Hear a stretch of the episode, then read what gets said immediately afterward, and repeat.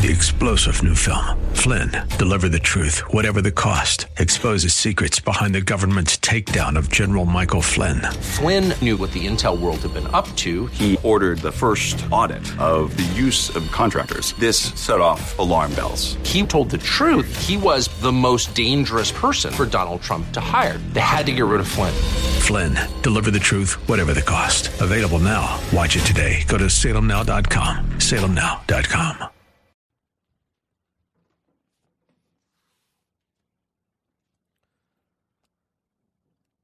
The study of both American and world history is an integral part of every child's education. And it's not just out of curiosity, it's not just to learn fun facts. As you probably recall from your own history teacher telling you, it's so we learn from their mistakes, so we don't repeat them. So there is no World War III, so there is not another Holocaust or Hitler. We can't blame them back then. They didn't know any better, but we do.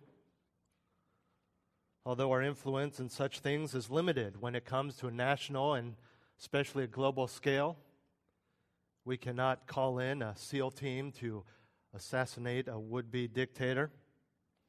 We just don't have that level of influence. We can vote, we can protest, but ultimately the decisions are made by the powers that be. However, we have immense, great influence on our own lives on a personal level.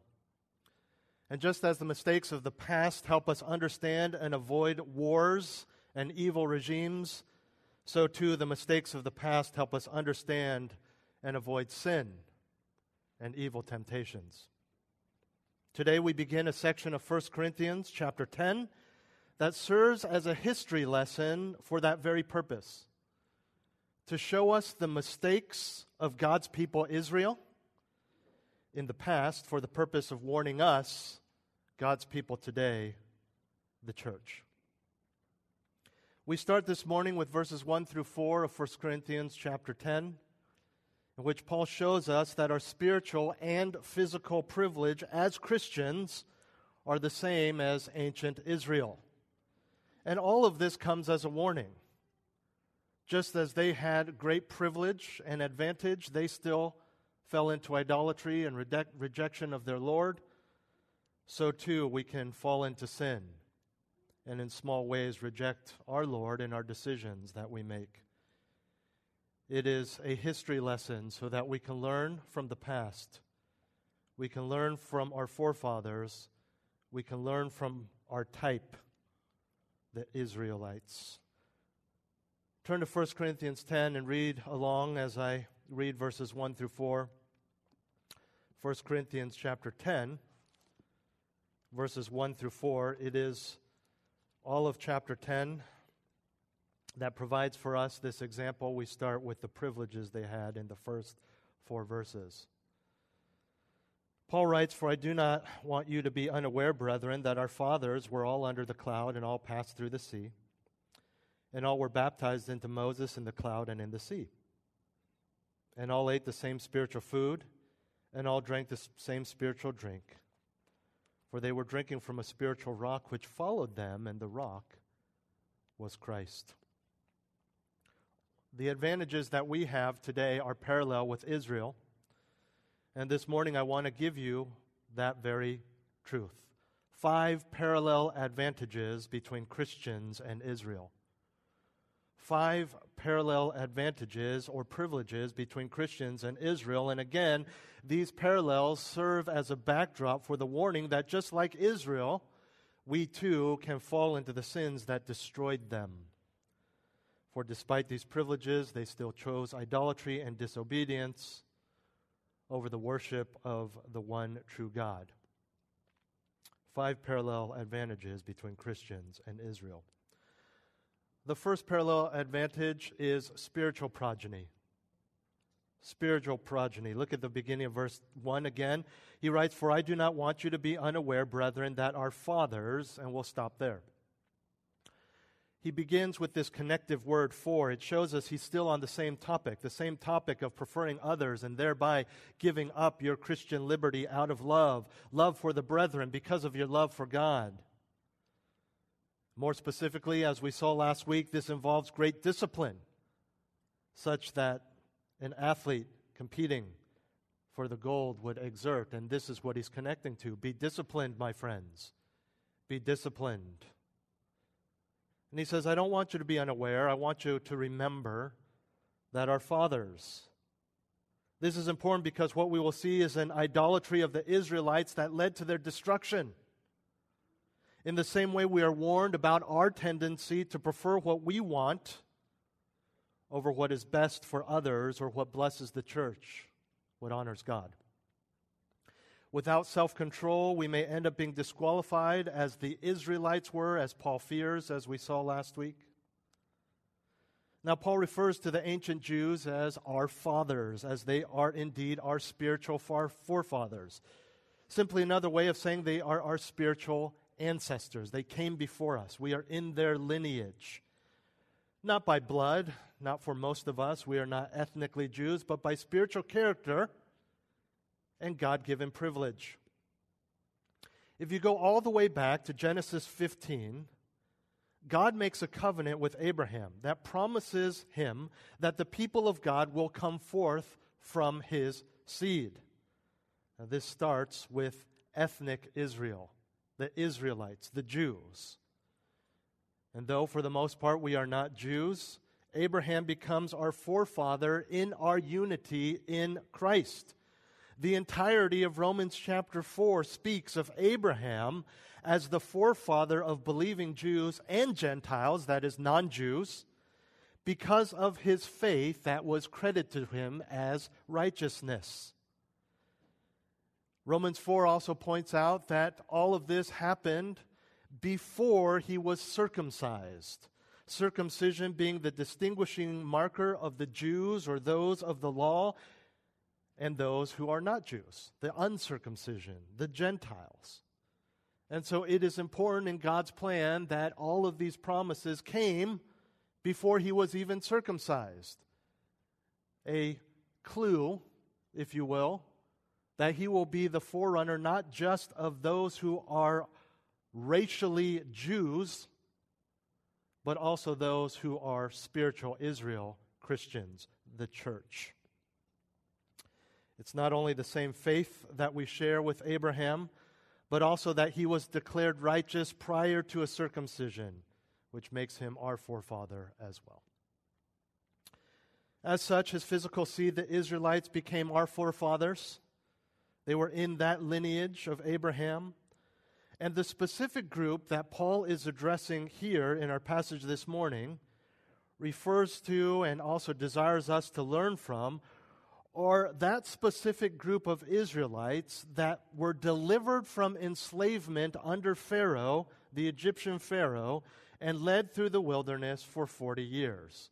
And as we will see next week, and as you well know, that those people did not make it to the promised land. They were all killed by God because of their idolatry.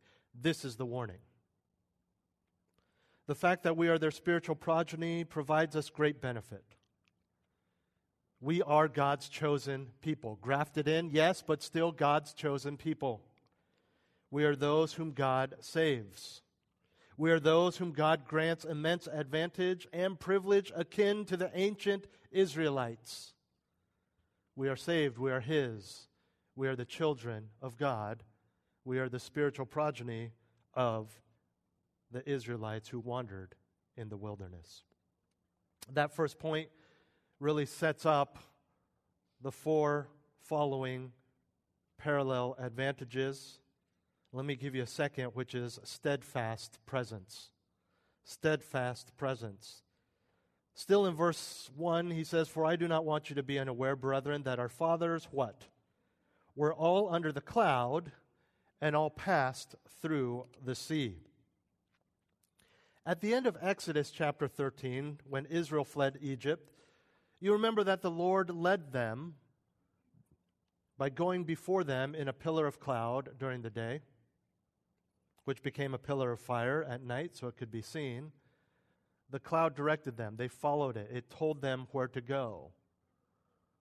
Later on, in the midst of the wilderness, they, did, they would camp, they would set up their tents. This was a lot of people. By most estimations, over 2 million people. If you look at the censuses in right before and after the uh, majority of the wandering, speaks of men, and so you have to add wives, women, and children. So around 2.4 million is the going estimate that was sustained through the wilderness. And you see, they would pitch their tents. This was no small feat. They all had their tents rolled up, they would carry them with them, and they would pitch them, and then the cloud would stay there. And they wouldn't know how long they would stay in that specific place, but when the cloud started moving, up came, come the tent pegs, roll up the tents, and then they start moving. They just followed the cloud during the day and the fire at night. This is what he's talking about.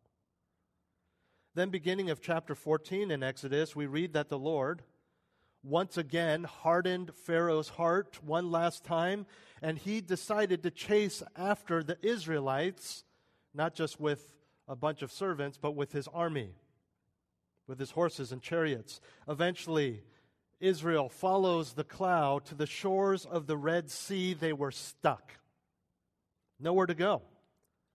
Even then, they said, What are we? Is this why you let us out, Moses? Is this why the Lord let us out? So we could be pinned, large body of water, uncrossable in front of us, those who want to kill us and enslave us again behind us? This is it? To die here at the shores of the sea? But as we know, God saves them. Passing through the sea, here in verse 1 of 1 Corinthians 10 is a reference to the Israelites crossing the Red Sea on dry land that you can read about in Exodus 14. One of the most famous miracles in the scriptures. And that was God's plan all along. It wasn't a mistake. Oh, whoops, wrong turn. Here we are at a body of water. What do I do now? This was the plan to show Israel and the world not only his power, but his commitment and love to his chosen people. That's so important as we look at advantages that Israel and we as the church have. His commitment and love to his chosen people. He parts the waters, and all the Israelites pass through the sea on dry land. Both the cloud and the miracle at the Red Sea were signs of God's presence with them. That's what Paul is referring to here.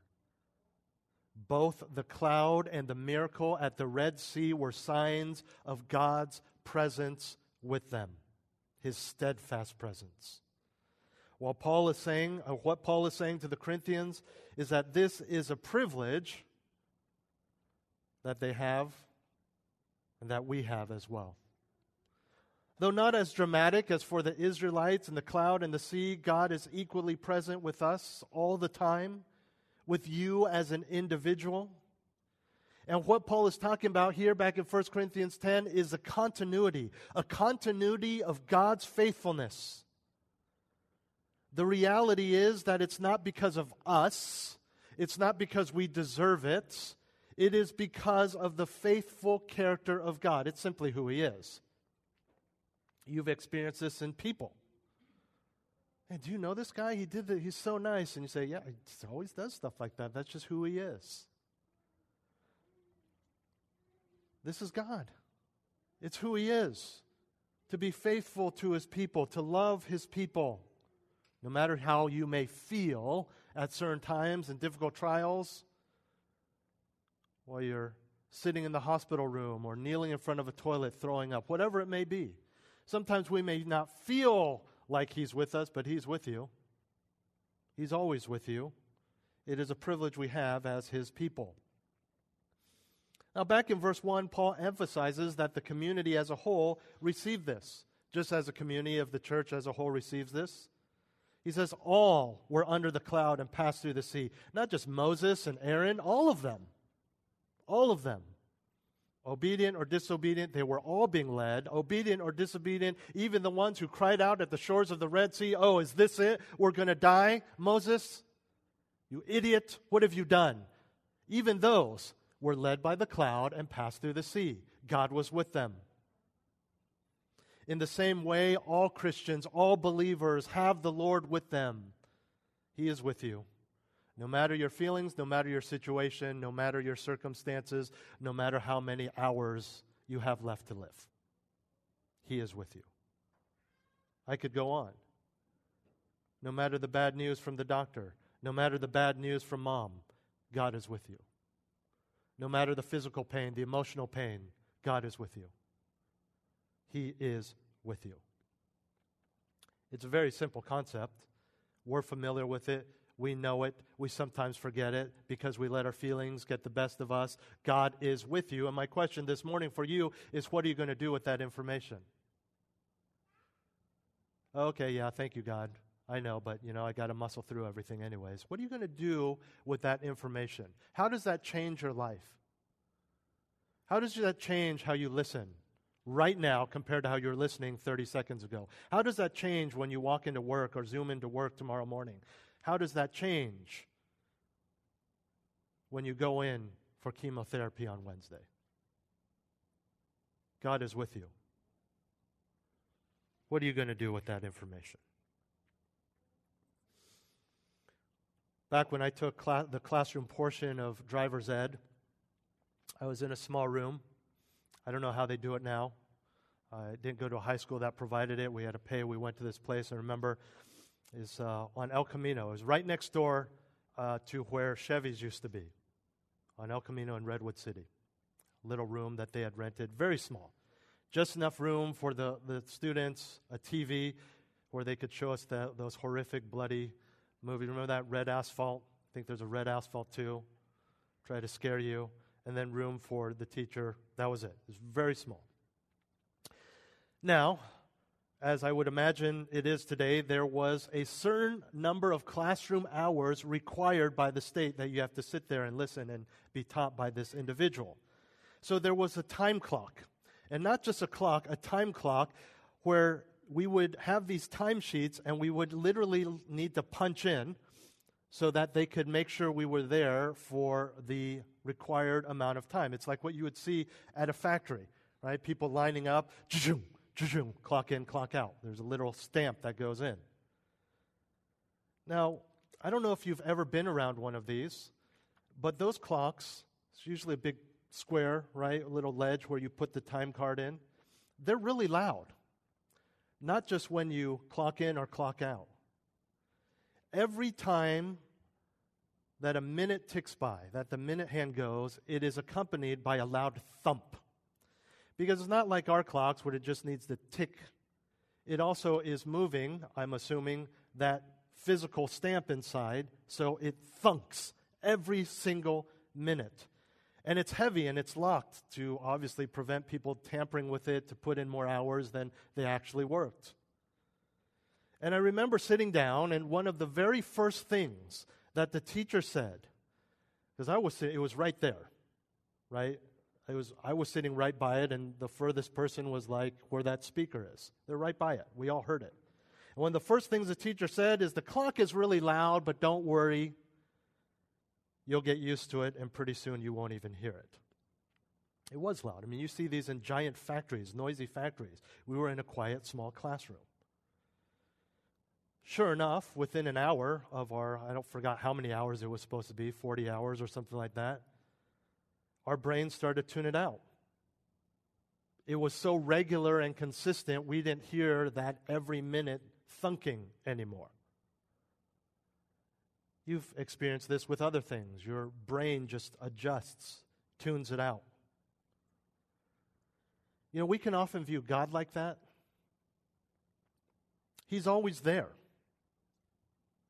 His presence is so consistent that, on the one hand, you can acknowledge this fact, like that time clock or even like a small child who knows his parent is in the room, still doubts and fears and disobeys because the constant presence of that parent is no different than the constant presence of a roof over their head. It's just there. You get used to it, you take it for granted. You don't think about it, it doesn't change your life. And if you're wondering, well, does this ever happen to me? Yes, if you've ever sinned. You know theologically and biblically that God is there watching you, and yet you choose to sin. You choose to raise your voice, you choose to look, you choose to log in, you choose to lie, you, whatever. And yet you know God is there. Sometimes we're so aware of God's presence that we're asking for forgiveness as we're choosing to sin, knowing that we're about to do it anyway. We just get used to it like that time clock. Tune them out. Or, on the other hand, you can recognize his constant presence and worship him for it. Respond through reverent obedience and godly fear. What's your choice? We are actually, in some ways, at a major disadvantage compared to the Israelites. They had a literal, this was not figurative, they had a literal cloud a literal pillar of fire at night. Some of them probably had to close their tents tighter because the light from the fire was keeping them up. He was constantly there in a physical form. They watched as 60,000 cubic miles of water was parted so they could walk through and yet they still turned away from God.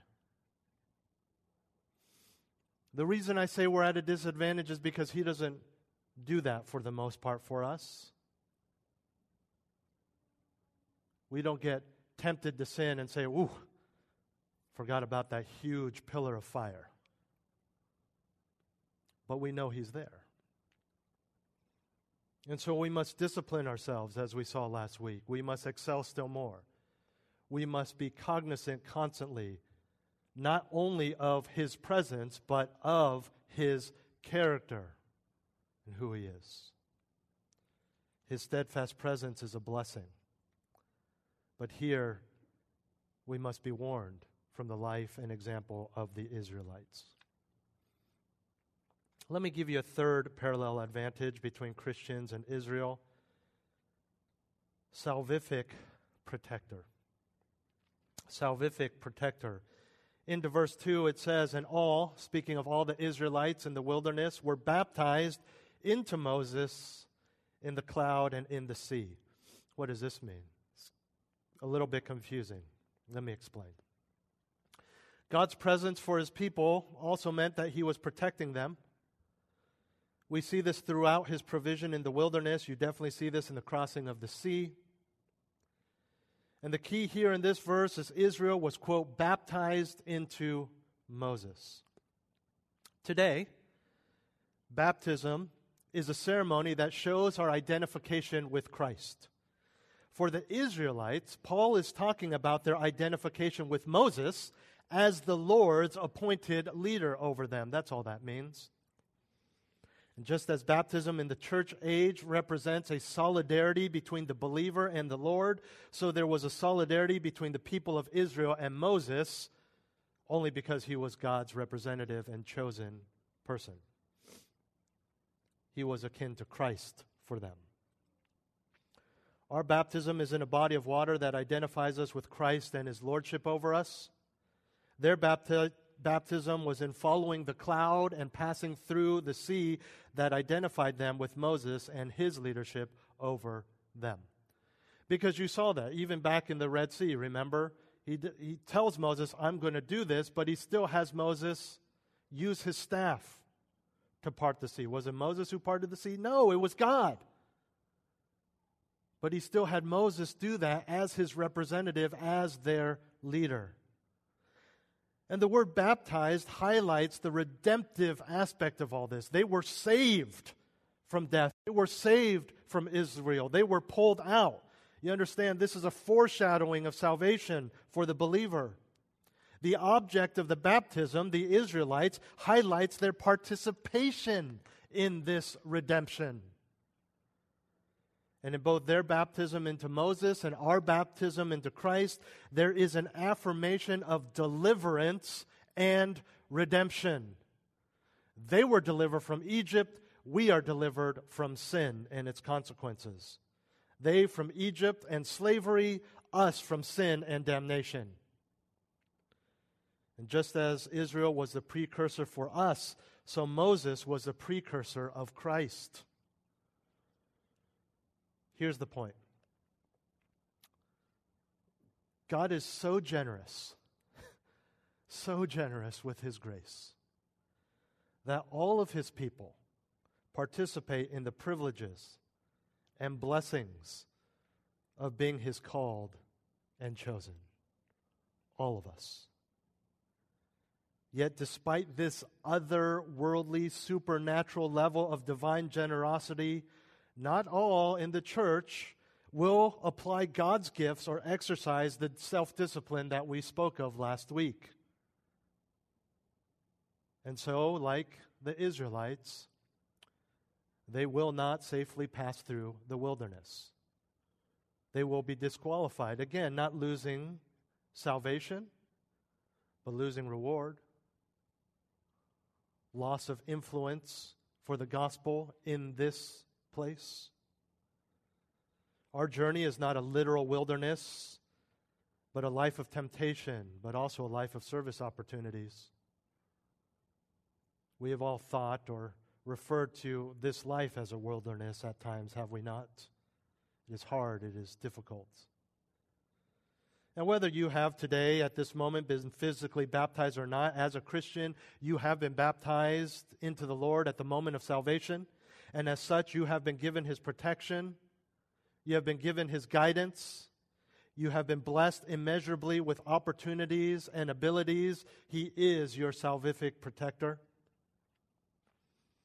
And with all of those blessings, with all of those opportunities, with all of those uh, abilities, and quite practically speaking,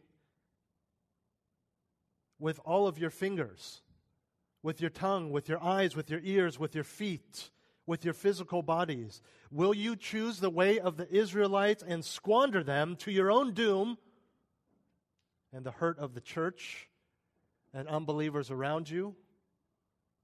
Or will you apply these truths and live a life of holiness in honor of the Lord, your Lord? Advantage number four supernatural provision. Supernatural provision. Verse 3 and the beginning of verse 4. And all ate the same spiritual food and drank the same spiritual drink. During their travels in the desert, God miraculously provided his people with food and water. Even those of you who have had opportunity to travel in or through or go camping in a desert, you know that perhaps more than any of your other road trips, you make sure you have enough food and water and gas and the car is tuned up because you don't want to get stuck there and walk 20 miles to the nearest gas station if you run out of gas, where one car passes by every few hours. That might help you. No cell phone coverage. So we understand, not to their degree, how miraculous it would be for 40 years to be provided food and water in the mis- middle of a desert. There is the infamous manna from heaven that we can read about in Exodus 16. Exodus 17 is the first of two times that God provides water from a rock. This is the time that Moses strikes the rock because he was supposed to. The second time he struck it but was not supposed to. What he's talking about here was physical food and water that sustained their physical bodies. This is not some sort of uh, analogy here. They ate and drank, they lived for 40 years. This also refers to all physical provision their clothing was, did not wear out. things like that. Here, Paul calls it spiritual food and drink, simply to indicate the spiritual and miraculous way in which it was provided. The source was supernatural, the food was food. Turn with me to Exodus chapter 16. And we read about this. We're familiar with these passages, but I want you to listen and follow along in your Bibles as I read this with an ear toward the miraculous, the amazing, the supernatural. Exodus 16, 4 through 5.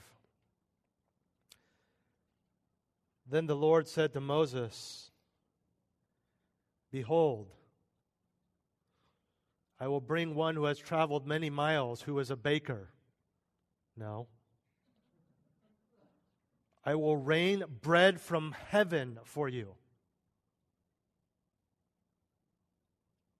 I will rain bread from heaven. I mean, if, if we didn't tend toward the reverent, we would be laughing at this. Could you imagine? Let me continue. And the people shall go out and gather a day's portion every day. Remember, just one day's worth. Don't get greedy. That I may test them whether or not they will walk in my instruction. And so you say, okay, this is miraculous, so but it's just going to be like rain. It's just constantly rain. No, no, no. Verse 5 On the sixth day, when they prepare what they bring in, it will, twice, it will be twice as much as they gather daily. Why? Because on the seventh day, it wasn't going to rain down bread. More miraculous. He can turn on the faucet of miracles and he can turn it off at his will. Jump down to verse 13. So it came about at evening that the quails came up and covered the camp. They're in the middle of nowhere. And wind blew in meat for them. And in the morning there was a layer of dew around the camp. Okay, that makes sense. But, verse 14, when the layer of dew evaporated, behold, on the surface of the wilderness there was a fine flake like thing, fine as the frost on the ground. When the sons of Israel saw it, they said to one, one another, What is it? For they did not know what it was. And Moses said to them, It is the bread which the Lord has given you to eat. This is what the Lord has commanded. Gather of it every man as much as he should eat. You shall take an omer apiece according to the number of persons each of you has in his tent. So just enough for your family. The sons of Israel did so. And get this some gathered much and some little, but when they measured it, it was an omer. They didn't all have little scales, they didn't have perfect uh, measurements there. They were just gathering, they were eyeballing, and yet every time it was exactly an omer per person. He who had gathered much had no excess, and he who had gathered little had no lack. Every man gathered as much as he should eat. Miracle number three. Moses said to them, Let no man leave any of it until morning. But they did not listen to Moses, and some left part of it until morning, and it bred worms and became foul, and Moses was angry with them. Miracle number four. They gathered it morning by morning, every man as much as he should eat, but when the sun grew hot, it would melt. Now on the sixth day they gathered twice as much bread, two omers for each one. When all the leaders of the congregation came and told Moses, then he said to them, This is what the Lord meant. Tomorrow is a Sabbath observance, a holy Sabbath to the Lord. Bake what you will bake, and boil what you will boil, and all that is left over put aside to be kept until morning. So they put it aside until morning as Moses had ordered, and it did not become foul, nor was there any worm in it. Miracle, I don't know, I'm lost count. It's not just the shelf life of the manna is 24 hours. God was doing this. Verse 25 Moses said, Eat it today, for today is a Sabbath to the Lord. Today you will not find it in the field. Six days you shall gather it, but on the seventh day, the Sabbath, there will be none. And it came about on the seventh day that some of the people went out to gather, but they found none. God is not just a big picture guy who does these big miracles, he's in the details. I mean, even in the Red Sea, you ever thought about it? I mean, we're not told in the scriptures, but even from a scientific point of view, I would imagine the fish never having seen a clear end to water, but only the shores of rock and sand. Why were the Israelites not crushed by sea life coming through the water and falling on them? Because God held them back. God worked in every one of those fish's instinctive brains don't go through the water. Every little thing. There was no leak, nothing. The waters came back and flooded when he wanted to, to destroy the Egyptian armies. The manna rained down, shelf life doesn't come on the seventh day. All of these details. Clearly, this was miraculous, not only in the way that it was provided, but that each had exactly what they needed to be full, did not come on the Sabbath, so many more. This explains why the psalmist in Psalm 78:25 refers to the manna as the bread of angels. Psalm 78:25. We don't even need to go into the, the spring of fresh water from a rock. Clearly, something of the Lord. God sustained his people physically through spiritual means throughout their lives. In the same way, God sustains us physically through spiritual means throughout our lives. Though the reality of things like Trader Joe's and Domino's delivery may make us less cognizant of God's clear provision than bread miraculously appearing on the ground, you know that God is still involved. God is still our sustainer. Though we buy our food through physical means, we work, we get a paycheck, we cash that check, we go to the store, we order delivery, it is still supernatural because God provides. Think about this last year. Even in the midst of a pandemic, a pandemic, we call it. This is bad, I agree. But I think we've lost sight of the reality of what the word pandemic means. As believers, many of us have followed the path of the world around us in that we have gained weight rather than starved. When I hear the word pandemic, at least a year ago I would have, I would think millions of people starving to death. And many of us in this room are putting our freshman year in college to shame by how much weight we've gained in the past year. And what I'm saying is that despite this, which is most likely being the most, the biggest global problem you will ever experience in your lifetime, God has provided for you. Not to mention your clothes, your internet, your electricity, your ability to complain about the pandemic on social media from a device no bigger than your hand, in your pocket, anywhere. God has provided. Much has changed over the last year, but despite how much has changed regarding things like safety regulations, vaccines, and workplace norms, and to be clear, I don't mean that those things I've just listed are the change, but those things themselves has cha- have changed. Different tiers, different regulations, different understandings. Pump out the vaccine, pause the vaccine, it's dangerous. Restart the vaccine, stop it again, restart it again all these changes as people are discovering different things. All these changes just in the last year. And in this last year, and forevermore, there are two unalterable constants that will always remain true, have remained true throughout this pandemic, and whenever we look back and whenever we still exist, will still remain true.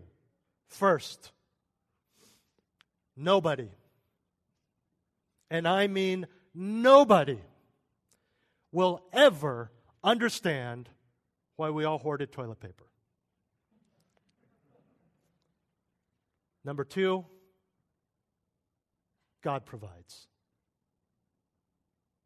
God sustains. God sustains his people.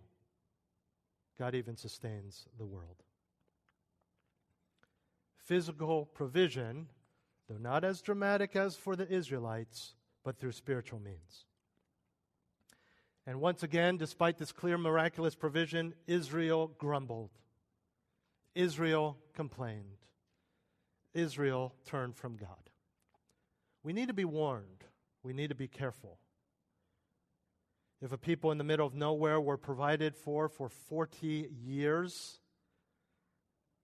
with absolutely no other reasonable explanations for the food and water aside from God, could still grumble and turn, how much more of a temptation for us who have the reasonable explanations for our food and water, such as our jobs, our bank accounts, our friends providing?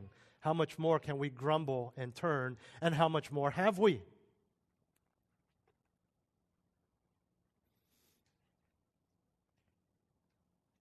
They grumbled and complained because they had to eat the same thing every day for 40 years. We grumble and complain because a DoorDash driver is five minutes late.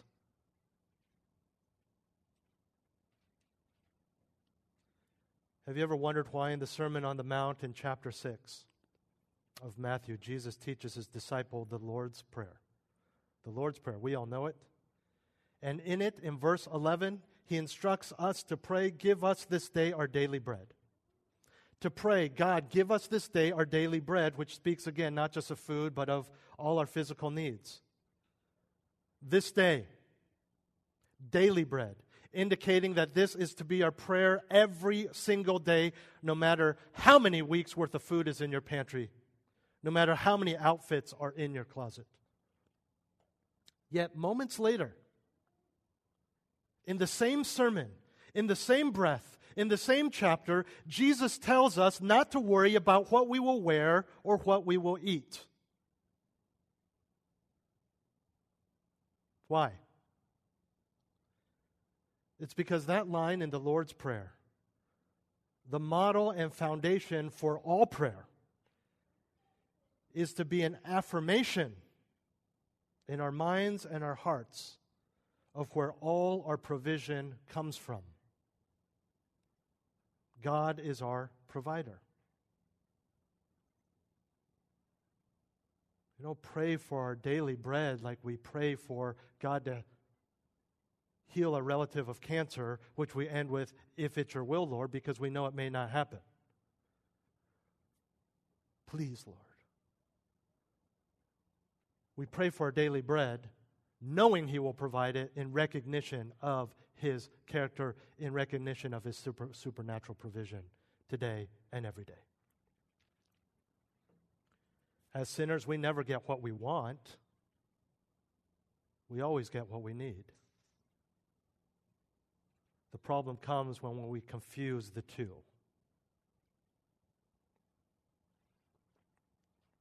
God is our provider. And that leads us to our fifth and final parallel advantage between Christians and Israel. We've seen that we are their spiritual progeny. We've seen the steadfast presence, our salvific protector, his supernatural provision, and fifthly, sustaining provider. Sustaining provider. End of verse 4 For they were drinking from a spiritual rock which followed them, and the rock was Christ. There was a Jewish, a rabbinic tradition that's not in Scripture that said that after Moses struck the rock at Rephidim in Exodus 17 and the water poured forth, this was at the beginning of their wandering in the wilderness, that that physical rock constantly pouring forth fresh water then followed them throughout their journeys over 40 years, constantly providing water. Now, as strange as that seems, you have to understand that throughout that wandering, 40 years, we have two instances in scriptures of God miraculously providing water. Surely they drank water the other 40 years on a daily basis. Right? I, I forgot what the, what the statistics were, but they say how long an average human being can last without food is a matter of days. Without water, it's a matter of hours.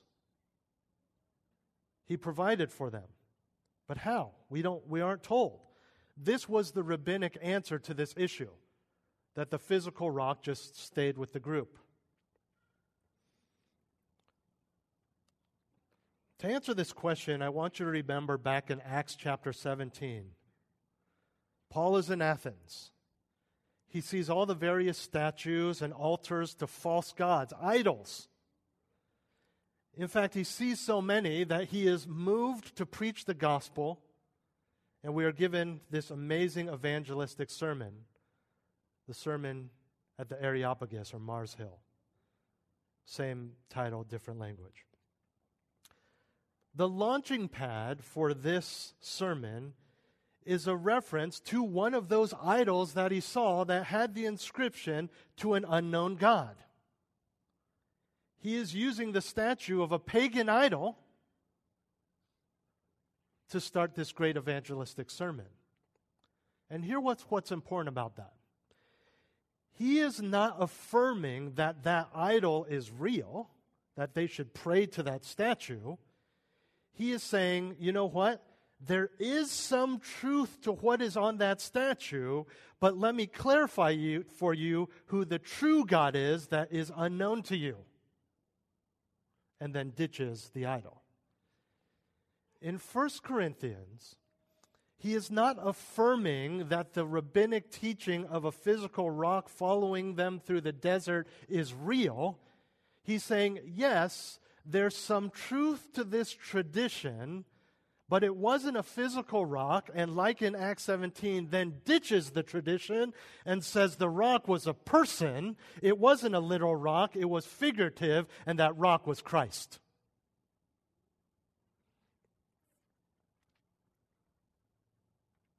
What is the role of the second person of the Trinity in the Old Testament? Well, here's one Jesus Christ was with them the whole time. And in fact, and this is so cool,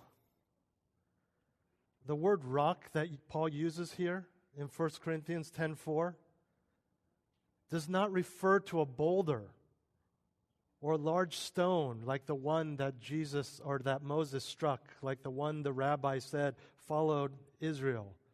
It is a different word that refers to a massive cliff.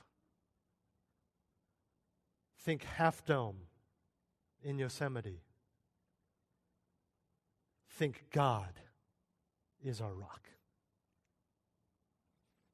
In other words, it wasn't a physical rock that followed them, it was a spiritual rock. It was Jesus Christ. He was their sustaining provider. The word rock is a familiar title to us for God. It's used in the Song of Moses in Deuteronomy 32 multiple times. Psalm 19:14 is where we get that song, that line from the song, "O Lord, my rock and my redeemer." What Paul is emphasizing is God's faithfulness to his people that does not change regardless of who those people happen to be. It underscores his unchanging nature despite the unreliable and erratic nature of his people, regardless of who those people are. And specifically, it stresses the continuity between Israel and the church, who, despite God's provision, are prone to idolatry of some sort. He sustains you, He provides for you. Are you aware of that? Do you see that? When you thank God for your meal, is that just rote? Is that just something you do? Like setting the table? We got to wash our hands, we got to set the table, we got the food on the table, we got to pray, and then we eat. Just something you do to teach your kids? Or is it a recognition that God is your provider? We stop there, but if you look on in the passage, you see doom and destruction, and literally in verse 5, bodies strewn across the wilderness. It's a warning not just of their failings, but of the consequences. Sometimes you read that and you're like, wait a minute, wait a minute. This can't be right. God killed them all? There were two? Two? Joshua and Caleb entered. Moses didn't even enter. Aaron didn't even enter. He killed them all? Yes. That's the warning. Still God's chosen people, and yet because of their idolatry, because of their grumbling, because of their disobedience, He didn't let any of them into the promised land. We'll unpack this more in coming weeks. Again, this is not talking about loss of salvation, but the warning is clear. Five parallel advantages between Christians and Israel spiritual progeny, steadfast presence, salvific protector, supernatural provision, and sustaining provider. My friends, today, right now, you as a Christian have the same privileges of those Israelites. So much so that, like them, we have gotten perhaps a little too comfortable. Comfortable with our cushy lives. Comfortable with how we approach a holy God. Comfortable with disregarding our comfort and then complaining that we want more and we don't have enough.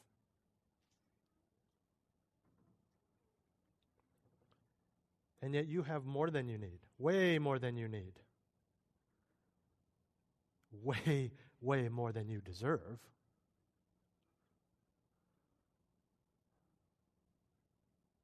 Yeah, you're right. You're right. I have more than I need, more than more than I, I deserve. We, we just have one kid. We should not be bummed that we can't get pregnant again. That one kid is more than you need and you deserve. That spouse is more than you need and you deserve. You need God. You need to be with Him. So, those three breaths of air that sustained your life that you took in the last five seconds is more than you need and definitely more than you deserve. I was approached by a friend who was for a short time missionary with me when I was a missionary in Albania. He's now a missionary in Bulgaria.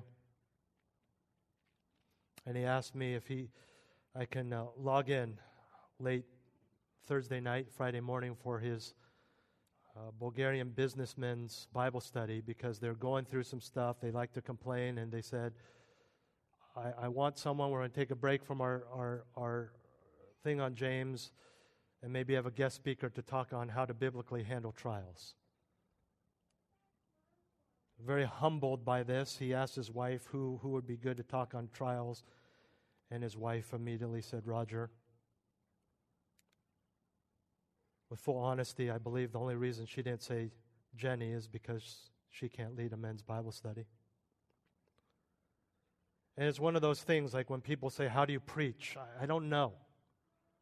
I'm not good at that. If you wanted me to teach a, a class on preaching, I, I don't know. I don't know how I do what I do. It's just the Lord. And it was the same thing with enduring trials, and so I started scrambling through and like, what would I say? Because I just, I just is. Obviously, he doesn't want me to just say, well, just be godly, right? Just try to do your best. And I thought of one thing that has sustained my wife and I through all of it. And I've said this before. I, I am no, I, I in no way think that we've had it worse. I know many people who have it worse than us. Kids who, who are much sicker than our kid. Kids who have died younger than our sick child. People who have lost babies after they've gone full term. But regardless, what I've just shared with you is one of the main ways that we are able to have, by God's grace, the focus that we have is that we recognize we don't deserve it. when have I ever been promised a healthy kid? Any kids? What? I don't deserve to go through, experience a full term pregnancy. We didn't even deserve those 22 weeks. We didn't deserve that first ultrasound. We didn't deserve day one of saying we're pregnant again. We don't deserve it. Are we sad? Of course. Does that affect us? Of course. But when we start saying, Yes, God, you're present. Yes, God, you provide. Yes, God, you save. But you know what? If I could only get this, I just need this, I just want more. You've missed the whole point. You think you deserve what you don't deserve. Because what you deserve, my friends, what I deserve, is hell. Period. Not hell and happiness, not hell and family, not hell and a mortgage. Hell. Everything else is grace. Everything else is grace. We have to learn from the Israelites. They saw a physical manifestation of God. They saw miracles. They were the miracle. They walked through it.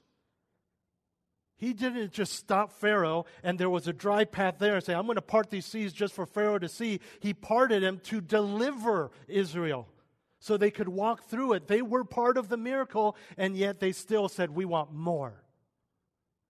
Better food, more food. Grumble, grumble, grumble. We got to be careful, friends. Learn from Israel. For I do not want you to be unaware, brethren, that our fathers were all under the cloud and all passed through the sea. And all were baptized into Moses in the cloud and in the sea, and all ate the same spiritual food, and all drank the same spiritual drink, for they were drinking from a super, from a spiritual rock, which followed them, and the rock was Christ. Let's pray. Heavenly Father, our rock is Christ.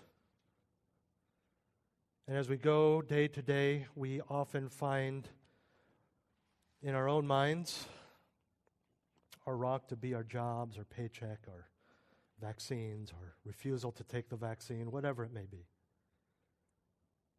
Guard us, Lord. Change us. Slay those wrong thoughts in our minds. Help us to appreciate you for who you are to be content with what you have provided. Thank you, Lord. Thank you that you have given us good desires. Thank you that you have given us things to enjoy. But may we have the right perspective even when we seek anything from the newest cell phone to a family.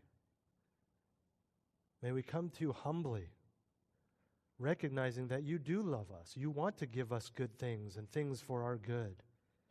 But may we be humble. May we recognize who it is that provides. May we ask you with reverence and not a fist. May we learn from the mistakes of Israel, Lord. How gracious of you to allow us to learn from a people that broke your heart. May we not do the same. In Jesus' name, amen. Let's stand as we close. Three star general Michael J. Flynn, head of the Pentagon Intelligence Agency, knew all the government's dirty secrets. He was one of the most respected generals in the military. Flynn knew what the intel world had been up to, he understood its funding. He ordered the first audit of the use of contractors. This set off alarm bells. The explosive new documentary, Flynn, Deliver the Truth, Whatever the Cost, uncovers the facts behind this scandal. Flynn told the truth. He was the most dangerous person for Donald Trump to hire. I find out the worst enemy that I'm going to face in my life is right here in America. They took my assessment and they wanted me to change it. And I was like, I'm not changing it. They had to get rid of Flynn. With in depth interviews, archival footage, and never before seen personal records of the man behind the headlines. I just felt like I was drowning. Flynn, deliver the truth, whatever the cost. Available now. Watch it today. Go to salemnow.com. Salemnow.com.